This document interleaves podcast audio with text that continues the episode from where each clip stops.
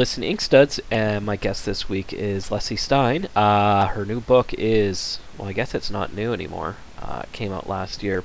Uh, Bright Eyed at Midnight from Fantagraphics, as well as the first two volumes of Eye of the Majestic Creature, also from Fantagraphics.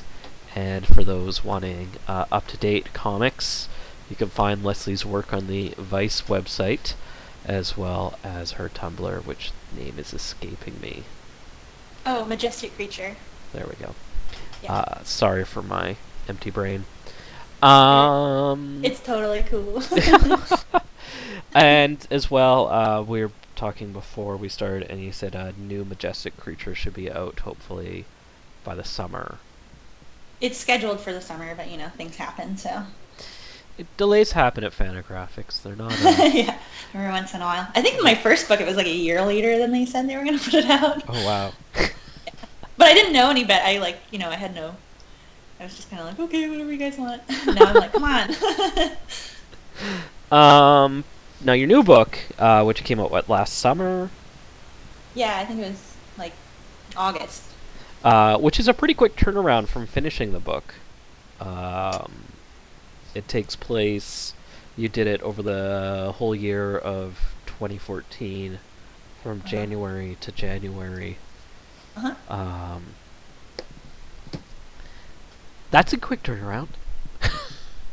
Yeah, I didn't make I didn't make the 365 pages. I think I had like 350 at the end of the year. Yeah.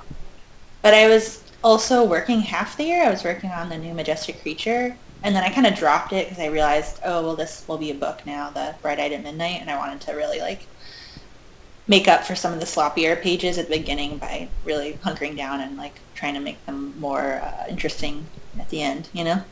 Now, the the Bright Eyed Midnight also kind of shows you shifting styles quite significantly, um, where you've kind of freed yourself up a lot to be more minimal, um, but also like abstractly expressive.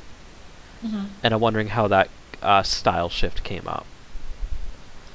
Um, well, it's interesting because I don't think I was really trying for a new style. Like I was just trying to do something.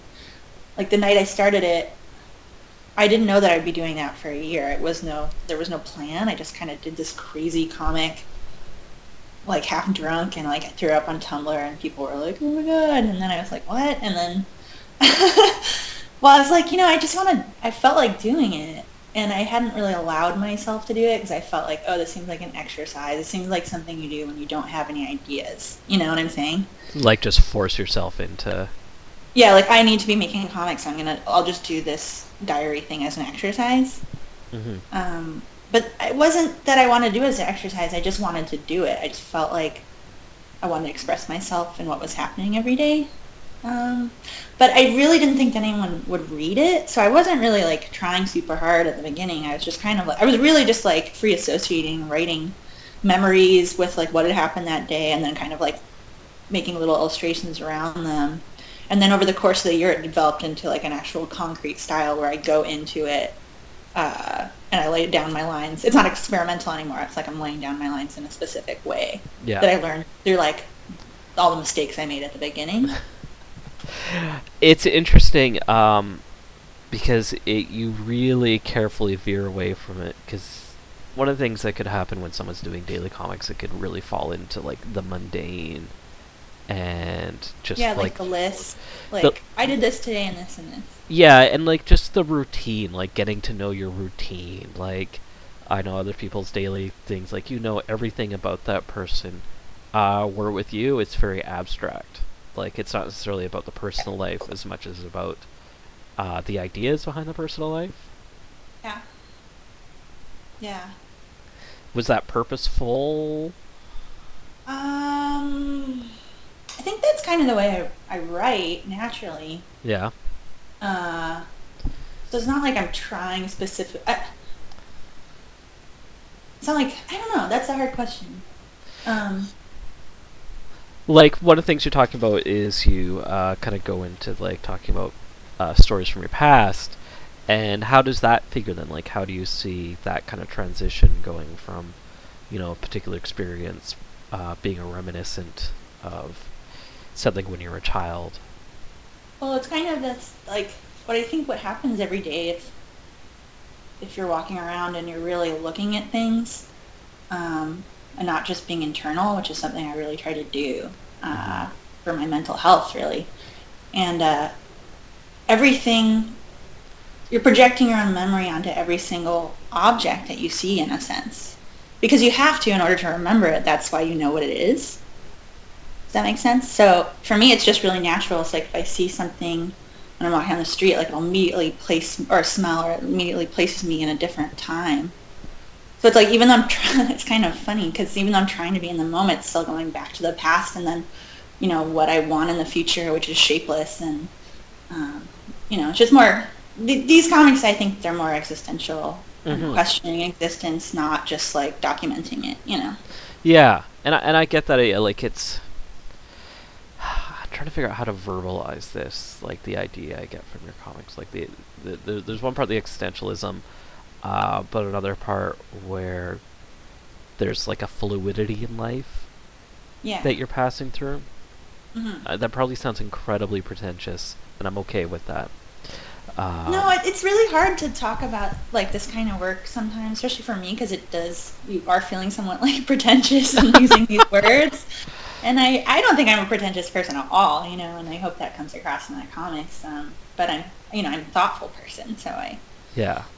you know that's how I live my life, and uh, it was just a really interesting exercise. And the other reason I didn't write about what's happening every day is because there was like two elements in my life that were like very that things were going very badly, and this was kind of my like escape from those things. You know, Yeah. it's just like okay, well now this time is for me and like my memory and like you know color and like playfulness. You know, I'm pushing forward because even now that I have a a style, you know, it's like more concrete style. I'm still trying to make mistakes so that I can push it forth even more. I just do it less, you know, Yeah. Well, I mean, because otherwise there's no fun to it. And I want to, you know, I've been doing this for a really long time, and I just think it dawned on me, just like I should just be doing exactly what I fucking want. Not that I wasn't before, but I was beating myself up all the time for every tiny mistake, and it's like, well, why not like switch my brain around and go like embrace the mistakes and then see if I can still make something cool with it, you know? well, that and that's kind of something I'm struggling with. Like, what is a mistake? Yeah.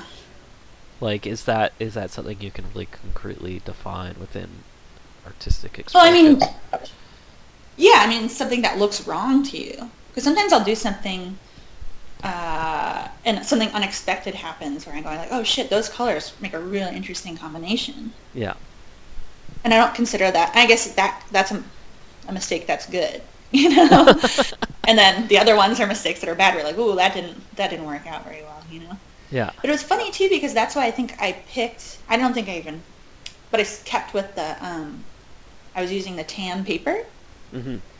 because then I couldn't use whiteout. You know, I was really trapping myself with these these different devices in order to make it interesting. You know. How about the pages that turn into like just the big blow ups of just messy colors everywhere? Um, is that kind yeah, of that's that's just like like like me getting out all this like energy after work and stuff like that. yeah, um, which I think is valid. I mean, I never. It's funny because now people are saying, like, "Oh, you're kind of like going into this abstract painting world." I never intended, or even really liked that much abstract art, you know. so it's weird that this kind of coming out without planning it, you know, and and and learning to enjoy it, and then kind of appreciating other artists more through my adventures with it, you know. I think there's there's one part of the abstract. There's, uh, there's one part I'm really excited about where you're also boiling things down to like essential degrees, hmm which I'm finding really exciting, uh, especially in your art really recently, um, where you kind of strip back whatever isn't needed. Right. Well, I think that's well. There's all different kinds of cartooning, but a lot of our beloved cartooners, their ability to do that made them a master. You know, Mm-hmm. and uh, I always thought I wasn't capable of that, and that's why I think I was like kind of hiding a little bit with the detailing. Yeah. You know, like if I just det like no one can tell me that I'm not working hard enough on this. You may like it or you may not like it. I don't really care, but you can't say like Leslie's not like giving it her fucking all, you know? Yeah. Um, which was important to me. Um, but even within the like the new majestic creature, like I left out. I stopped like stippling as much. I was like, oh, I learned, and mostly through just like studying the Hernandez brothers, like how to place blacks. Yeah. So that and and to use certain like stippling and stuff like that. But because your the reader is like the beyond the panel borders is is making up what that is, you can stipple like a little part of a mountain that's coming up, and this reader's still going to fill it into a whole space, so it looks like you did all this work that you actually didn't do. Yeah. That makes sense? Yeah, no, I remember there's uh, Dave Collier comic strip where he talks about how you can draw a brick wall just by drawing a couple of bricks.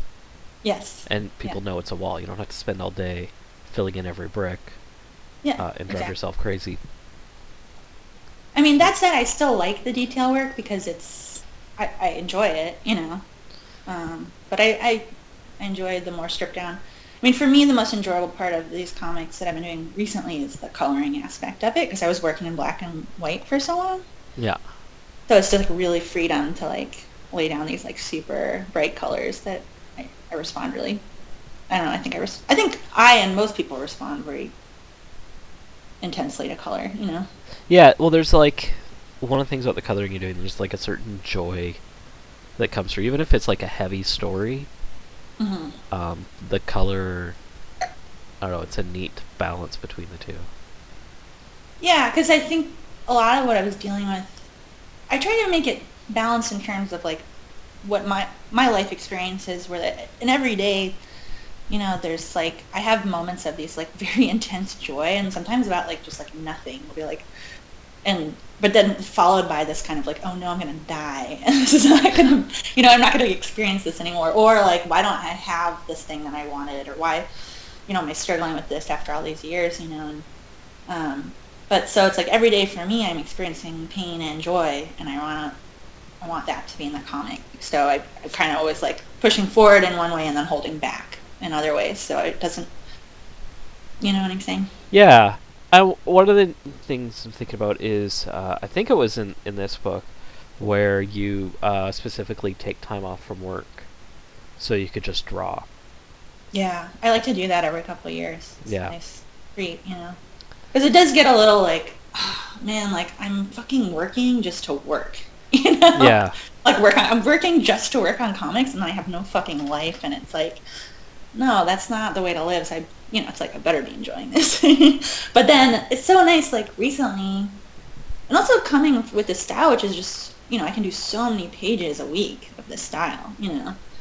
Um, whereas before, if I did two, it was like a huge accomplishment for Yeah. me. Um, so I actually have more free time. Even I'm getting, you know, I'm working the same amount on the comics, but I feel like, I don't know, somehow, I feel like I'm trying to enjoy my life more and not just be so, you know, you know.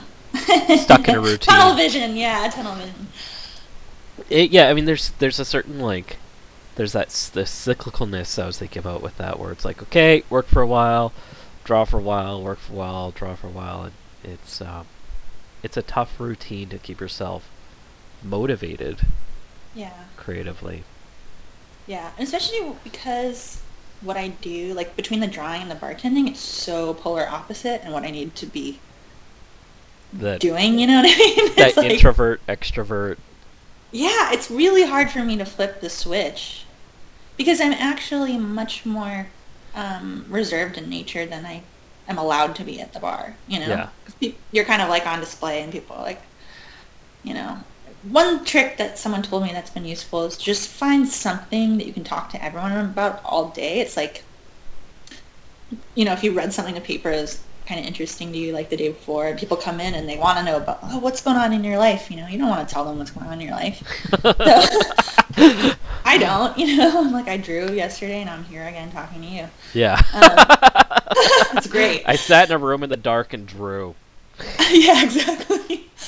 Through my feelings, man. I don't have to talk about them. Um, so, but you know, and just bring that up and just be like, well, you know, did you hear about that thing the other day? It's just, just bullshit, people. You know. Yeah. It's funny. I did. Um, You weren't. I didn't see you at. Were you at Cab in November? No, I haven't been there since it was the first cab. That was the You last time. You gotta come was in New back. Oh no, I was in New York for Brooklyn Book Fest year before last. That was my last time in New York. And that was like a weird trip where like I was uh, I was with Brandon Graham and we are doing our Inkstuds road trip and we kind of left that with just like this like I don't ever want to come back to New York just like there was something just left like a sour taste in my mouth where like LA we went and like everyone's amazing and they're so happy to talk to in New York everyone's like I'm in a hustle and working hard but I'm not really happy creatively and it was just such a weird contrast between the two coasts um, Oh yeah. Well, you were hanging out with cartoonists all the time. well it was the same So it was maybe you should have done less of that. well it was You have cartoonists on both view of coasts New York. yeah. I've been to New York a bunch, but that was it was a weird trip. I think like Brandon also had like his own past experiences in New York. Yeah. Um, he had lived no, it's there. not an easy city for everyone. But what I'm saying, No. what I was trying to get at was that- Sorry. No, no. it's uh like Cab's like a really good show. yeah. Like if it was anywhere, it'd be a good show, but it just happens to be here. yeah. Like I, it's my favorite to do. I don't know why I brought that up. We were talking about something else, and then we got. I don't know. but- I just went on a rant. I'm sorry. No, it's okay. I'm happy to. I'm happy to listen. Anytime. Yeah. Um, New York, New York, what a wonderful town. The smell of piss stuck in my nose. Um, it was okay. Sorry, Fio. I have to tell the story. So we took the train in, and we had tons of luggage. I always bring too much shit, and so we took the train and taken the elevators up from uh, Penn Station. And each floor, you have to like change elevators, and the smell of pee got worse. Hell, Penn Station is hell. It's- like even New Yorkers think it's hell. Yeah, and then when we got to the street level, it was just like someone was like punching me in the face with urine, and it was, yeah, I don't know. Yeah. I don't know. I, I like Brooklyn, so Yeah, I like there's parts of the Lower East Side you can find little nooks that it still feels like New York, you know. Um, but I wouldn't mind moving anywhere. I just don't have any reason to move anywhere else. yeah. So, I, you know, If you've got a place there and you've got a job, I mean, I wouldn't move because there is so much amazing about New York. And like I said, like Cab is a pretty fantastic show, and I I do wish I could have gone because like I've I've been twice. I went to once to the Brooklyn whatever it was, comic art something, and then once for Cab, and both times I just I loved it and uh, had an amazing time. Got so many cool comics, and there's just so much going on in the city. yeah. Well, it was weird because when I was in Montreal, part of the reason I stayed longer is because I actually have Canadian citizenship. So I could move to Canada if I wanted and get free healthcare, which is becoming increasingly like An option. yeah. And uh and I know Montreal's pretty cheap and I know I could like live I could probably work less and stuff. Um so I kinda wanted to check that out. There's some really good people like that I really like up there.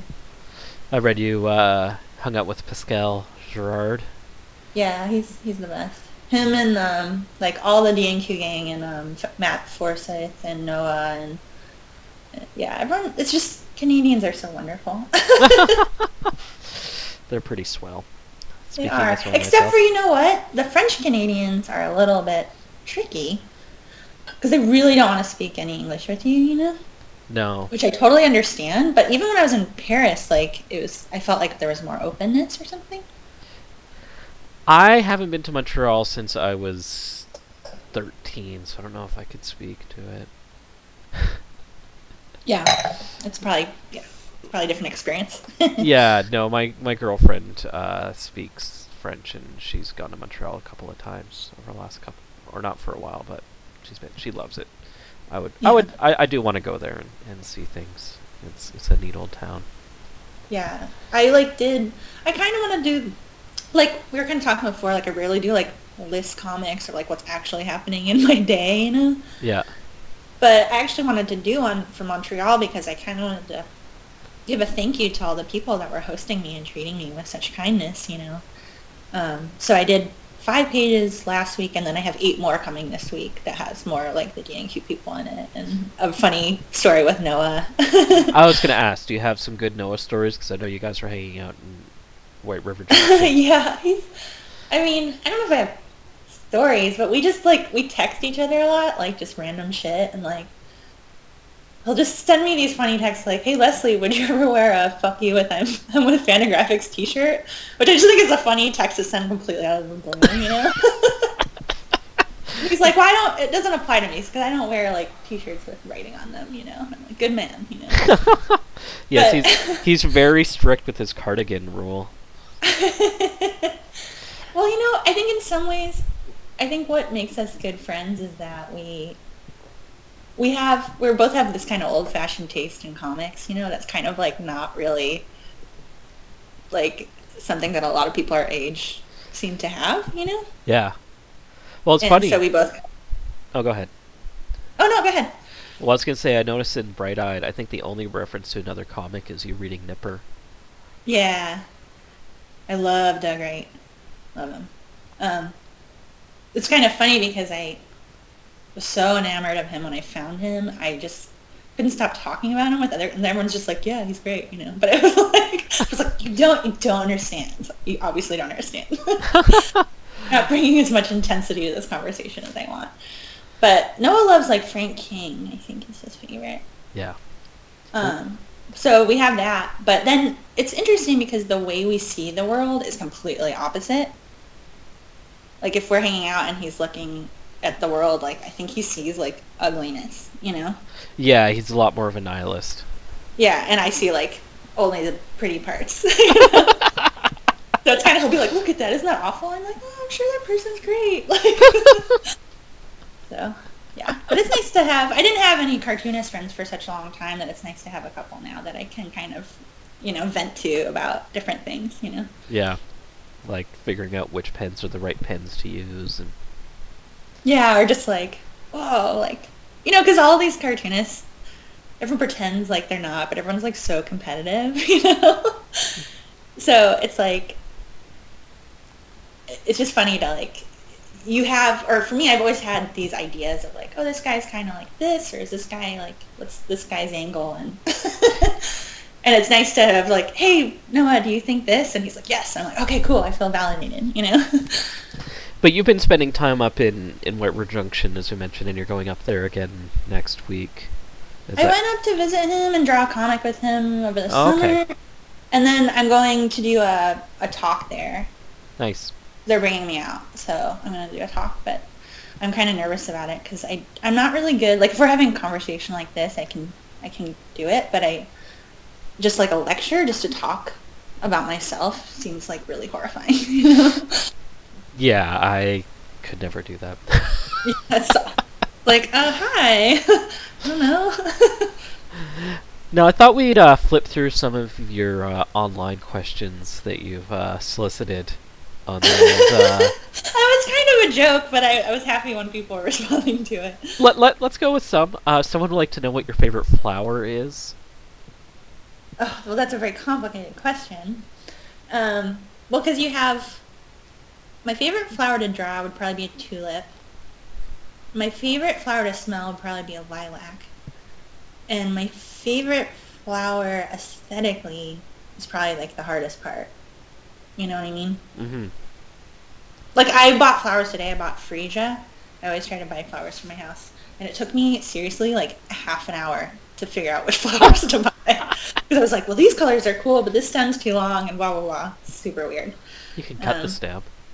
What? You could cut the stem. Yeah, you're right. You're right. we have lilacs in my backyard. It's quite nice. Uh, but they only last for like what, like three weeks or something? Yeah. No, we have a. Yeah. There's a That's why I think I like them so much, is because you know when they come out, you're like, oh my god, spring lilac season. uh, okay, now, did Box Brown actually have any real questions? I think he just wanted to hear stories of it himself, but I don't know if I have any that are complimentary. Oh, really? I don't know if I, I hung out with him enough. I've I've not hung out with him very much. Like I've tabled next to him, and we're always very kind to each other. But um, I was kind of oh, well, he's doing that new Tetris book, Yeah. right? So wait, listen to this. I found this.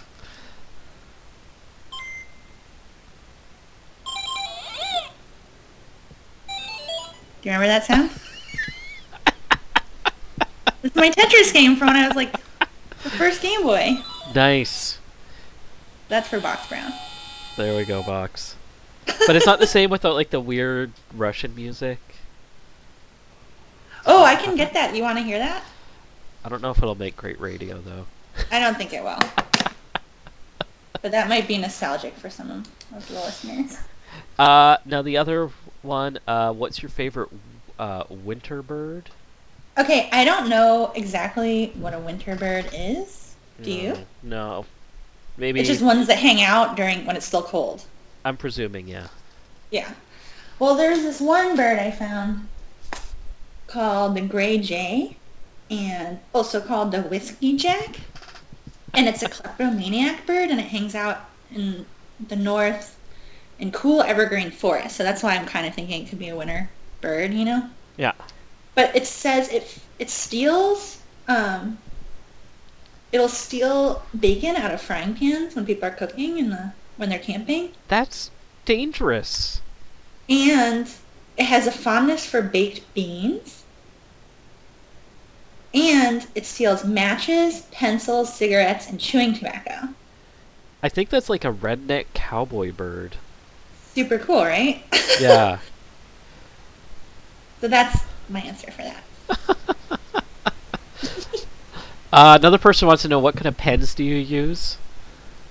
Uh, I use micron pens and brushes and Rapidograph ink when I'm using uh, black washes.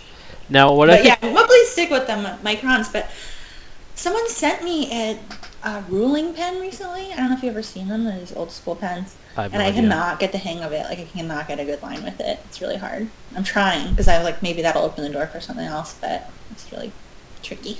Now, what I'm more interested in is your watercolor Yes. choices, which I think is a little more kind of, I don't know. I don't know if it's more than anything. It's something. Well, I know which pigments are the best. Like some of those pigments that I use, I think it's good that I'm using off-white paper because on white paper they're almost like too much. You Yeah. know? so it helps like mud it a bit. Yeah, exactly. But not so that's why I like these really. Uh, but there's a company called uh, Yatsumoto, this Japanese um, watercolor company, and they have a lot of iridescent ones, which is really hard to get an iridescent watercolor that um, has any kind of con- good consistency. They're usually just like kind of thin, you know. hmm So they have that, and I've been really crazy about that and their pigments. And then I use one that's a pocket watercolor set from Daler Rowney that I've been using for like 15 years, and that all the colors are very harmo- like in harmony with each other already. So you're kind of like get a little break from having to think too much about it. Not that I think too much about it. Um, but the other the colored pencils are also like a really big deal, and I use those. Um, shit. Like a Swedish pencil called Caran d'Ache, and they're like um, also watercolor, so I can put down like a colored pencil, so I can have like accuracy, and then I can put the wash over it. Okay. Yeah, so those are like a big deal, and so I ha- they're really expensive, so I had only like 15 of them for like half the year. Then it was my birthday in July, and my father was like, "What do you want for your birthday?" And I was like, "You know, I'm too old. Like, don't buy me anything." And he said, uh, "No, there must got to be something you want." I was like, "Okay, I want this like crazy ass uh, colored pencil set." So he started laughing, and he's like, "Okay, I'll buy you your pencils." And I was like, "Send it to him for like three hundred dollars." I was like, "See?" He's like, "Okay, you got me, man." but I think because there's like so many of them, there's so many colors, and then I opened and I got this like special wooden box that they come in. And I just like I opened up, I was like, oh, and then I I took a picture of it. I think I was on Twitter. I was on Twitter at the time. I'm not on Twitter anymore. But You're uh, not missing anything.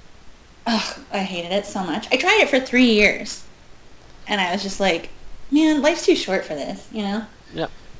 So, anyways, I put a picture and I was like, okay, like here's my new colored pencil set. Like I'll never see you guys again.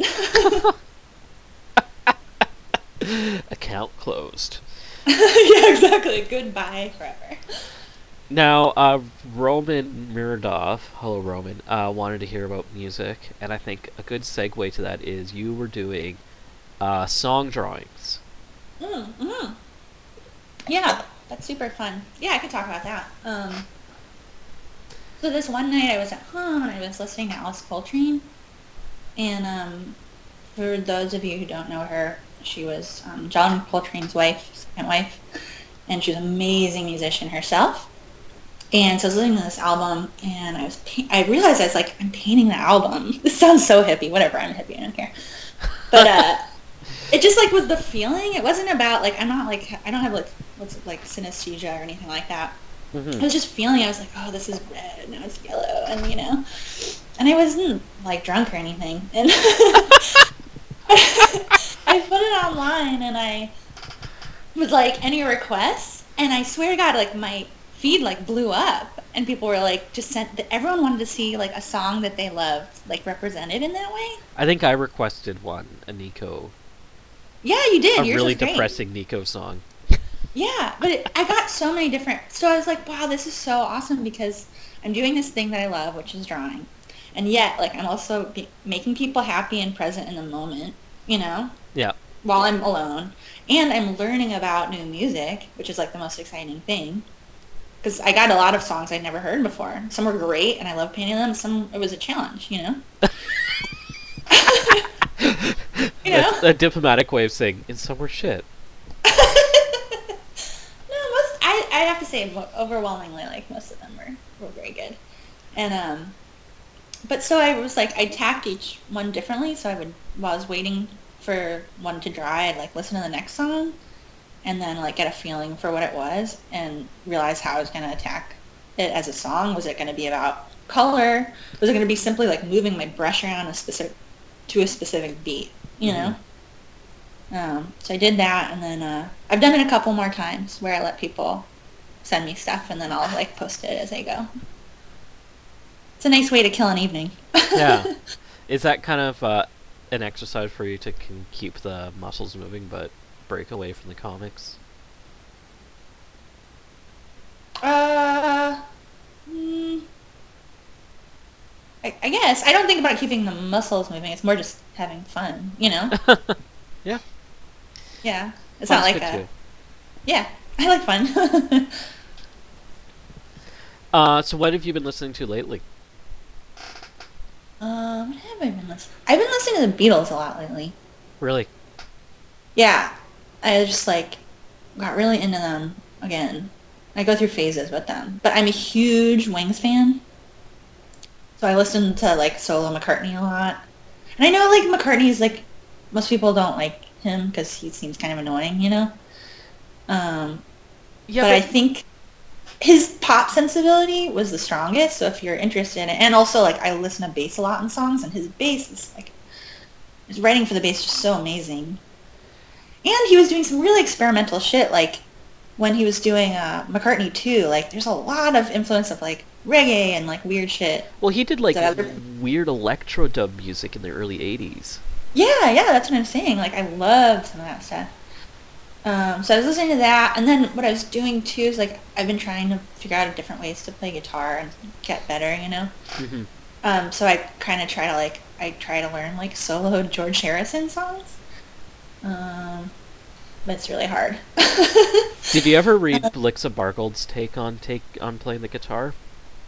Ooh, no. Blixa is the he's a singer from Einstürzend Neubauten, the German industrial band, but he joined uh, Nick Cave's Bad Seeds um, right at the beginning as the guitarist, but he didn't know how to play the guitar, and Mhm. he he purposefully did not want to learn how to play it, and so he just had this weird way of playing it, and then he ended up leaving the Bad Seeds when it turned into too much of a rock group.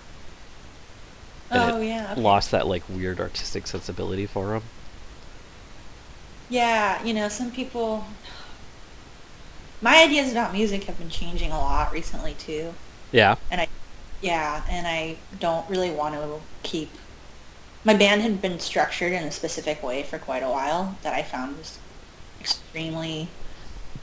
Uh, like kind of inhibiting creativity.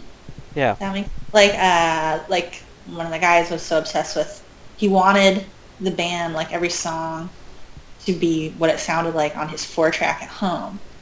And I'm like, dude, you're not using your tools properly. Like I'm, you know, it's like if I'm a better singer than you, I should be singing this song. If you're a better guitar player than me, you should be doing this solo. Because he had written them not thinking about the strengths that we all had individually. Yeah. th- these things were falling apart on stage, you know, and it was embarrassing to me. I'm like, this doesn't make any sense, you know. So I was like, well, if we're gonna keep going, we need to readjust this because I'm not happy. And then we had this whole band meeting. It was like hours long, and then uh, so we're just kind of working through it. And I still want to play, but I just feel like it's really hard for me. You can imagine, like being cartoonist, to collaborate with people. I Yeah. don't. I, I really don't enjoy it very much, and I feel oftentimes where I get, I'm extreme when I want something and when I'm have a direction and I feel something like I get extremely focused. But other people, you need to like corral them to focus for them almost. Do you And so it's like I find that really frustrating because I'm like, this is so obvious. Like we should do this. I'm open to like whatever this person says because this person knows about structure more than I do. But it's like it's all very clear to me how we should be doing this, which sounds like I am a control freak, which I guess I am. But it just it's just hard. I don't know. are you more focused on perfectionism when it comes to your music than with your comics? Mm, no, I think more with the comics. Okay. Yeah, the comics are everything, and everything else is secondary. One thing I was gonna say uh, about Paul McCartney is if you like measured all the Beatles solo work together, his is like so much more interesting and exciting than any Yes. of the rest. Like, I can't listen to any post Beatles John Lennon stuff. It just I don't like it either. out of me. I don't like it either. Like I, I listened to the album he did with Harry Nilsson, and it's so dreadfully terrible. And I Harry, I don't know if you know Harry Nilsson very well, I do actually. and his music's beautiful. It's really beautiful, wonderful. Uh, and then the album he did with Lennon was basically them getting as drunk as possible and just screaming into mics, uh, Yeah. trying to destroy their own voices. And to me, it's just like that's just so the opposite of what you would do with a guy like that. Yeah. I'm actually friends with Harry Nilsson's daughter. Oh wow! We went to art we went to art school together. I thought she was writing a book about him, but then she had a kid, so I don't know what's happening. But um, yeah, no, I agree, and I, I I don't know. I just really I love solo McCartney so much. It speaks to me more, and I. But uh, yeah, so like the Beatles and what else have I been listening to? Kind of more. I don't know. There's this guy Dave Heumann I saw a little while ago, and he is in this band Arboretum, and I saw him live, and he has this like Richard Thompson vibe, but like not as Renaissance fairy, you know. I don't think I know Richard Thompson.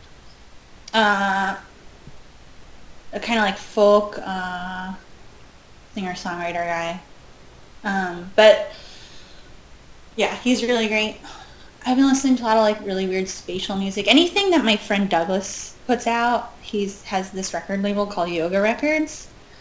Anything he puts out, I I am flocking to.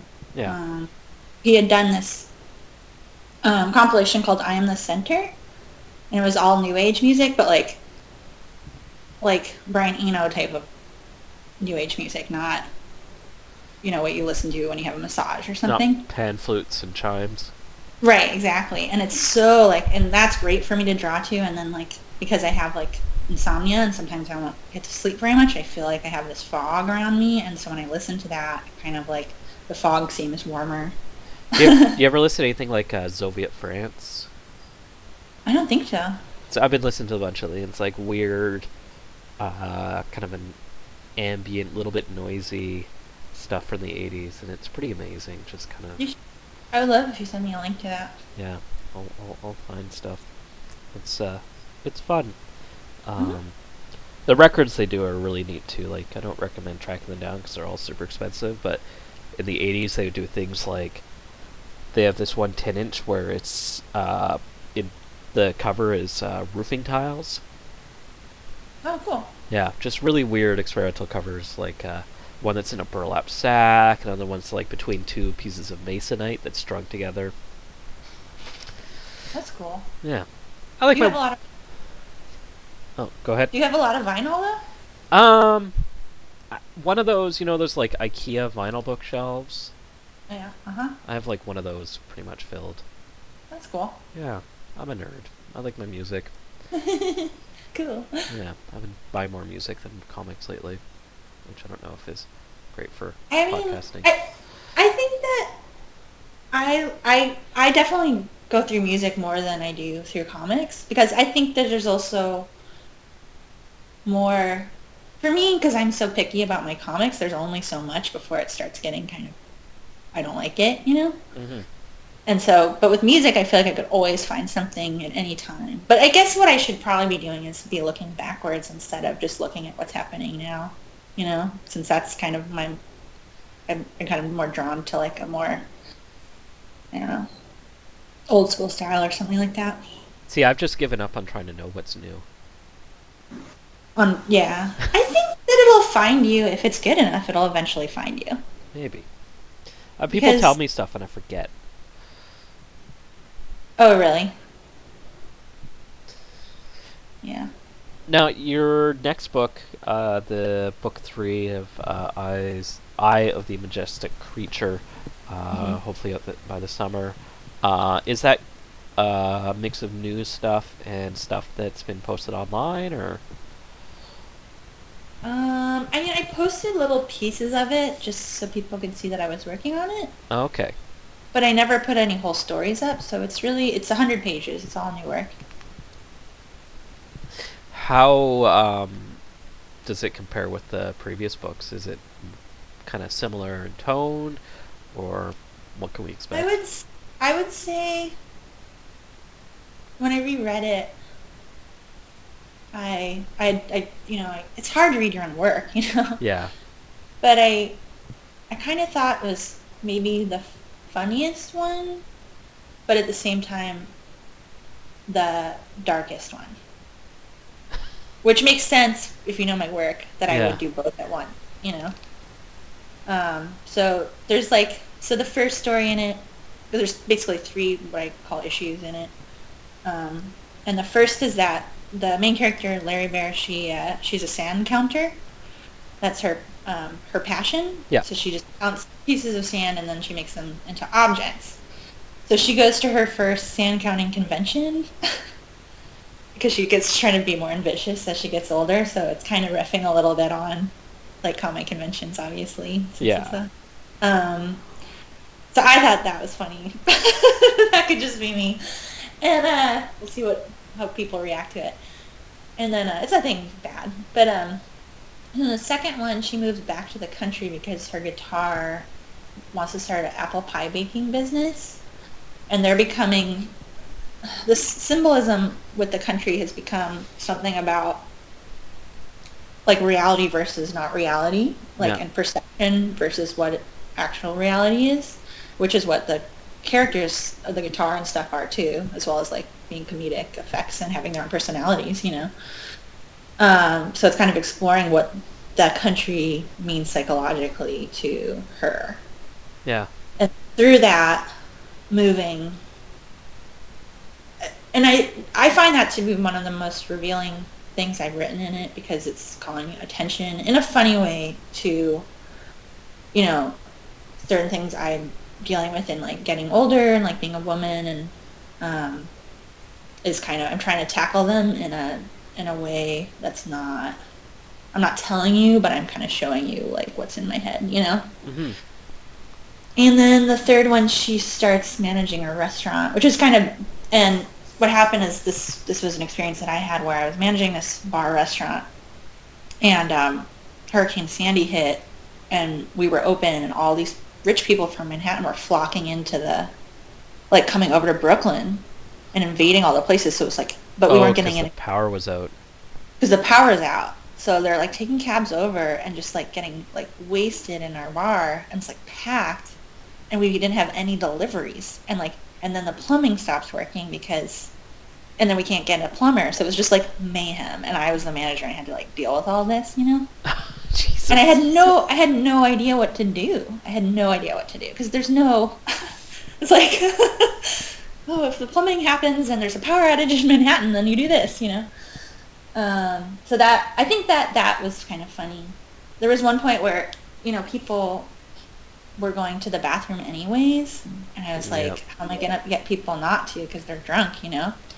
So I just went down to the basement and I started bringing up all the extra chairs and just stacking them like a big chair sculpture in front of the bathroom.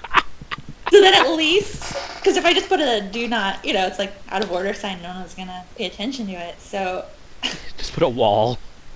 I just basically put a wall in front of it of chairs. It looked completely insane. And I remember going up to the bartender and I was like, yeah, I just put, I just fucking put all these chairs in front of the bathroom. He's just like, you know what, works for me. I was like, okay. so I thought that was kind of a funny story, so I decided to draw that. But now less responsibility. You just bartend a couple of nights a week, and the rest of the time Yeah. comics. Yeah, It feels good. Yeah, it's all right. Every day, up and down. Yeah. yeah. But no, I feel extremely, I still have my, I feel extremely lucky that I, I have a good life. I can't complain. I have, I lack for nothing, you know. Yeah. And it seems like coming out of uh, the Bright Eyed at Midnight, um, your creative approach has changed. Yeah, yeah. It's gonna be weird because I want to do another book of a collection that I've been doing for Vice because now they're all like five pages and I think they're a lot better, you know. Yeah. Um, so I'm sure I can find someone to put that out, but I haven't talked to anyone yet. But um, but then after that, I've been kicking around this uh, idea for this like graphic novel standalone, um, you know, fiction thing, and I've been thinking about it for like six years. But the thing I'm having a problem with is like I have no idea what it looks like. Like I won't know until the pen hits the page, you know Yeah. and that's really daunting because that means that I have to grow up again within this book, and then by the end of this book, I'm going to hate the beginning of the book. You know? And you can't explore the ideas in advance. It has to be all in one fell swoop. I think I can do some writing in advance, but I don't know. I don't do character designs or anything like that. I can't. It doesn't help me. Yeah. Because even if I do, then I'm just. It's still going to change anyways, I guess. Yeah. No, I hear you. And I get that. Like, it's. I don't know. Nothing's for sure. Yeah, but I mean, what? So what? So what? Like, I'll do it, and if I spend two years on it and it doesn't turn out good, then put it on the shelf. You know, and I'll do something else. It's not a big deal. Uh, well, thank you for joining me today, Leslie. Oh, thanks for having me. Very I'm very excited to see what new books you come up with. Thanks. everyone. I appreciate that. Thanks for having me. A reminder, folks, I've been talking to Leslie Stein, and her books are Eye of the Majestic Creature, both volumes 1 and 2, as well as Bright Eyed at Midnight, uh, all from the fine folks at Fantagraphics, and you can find more at vice.com. Um, yeah, thanks, Leslie. Okay, thank you.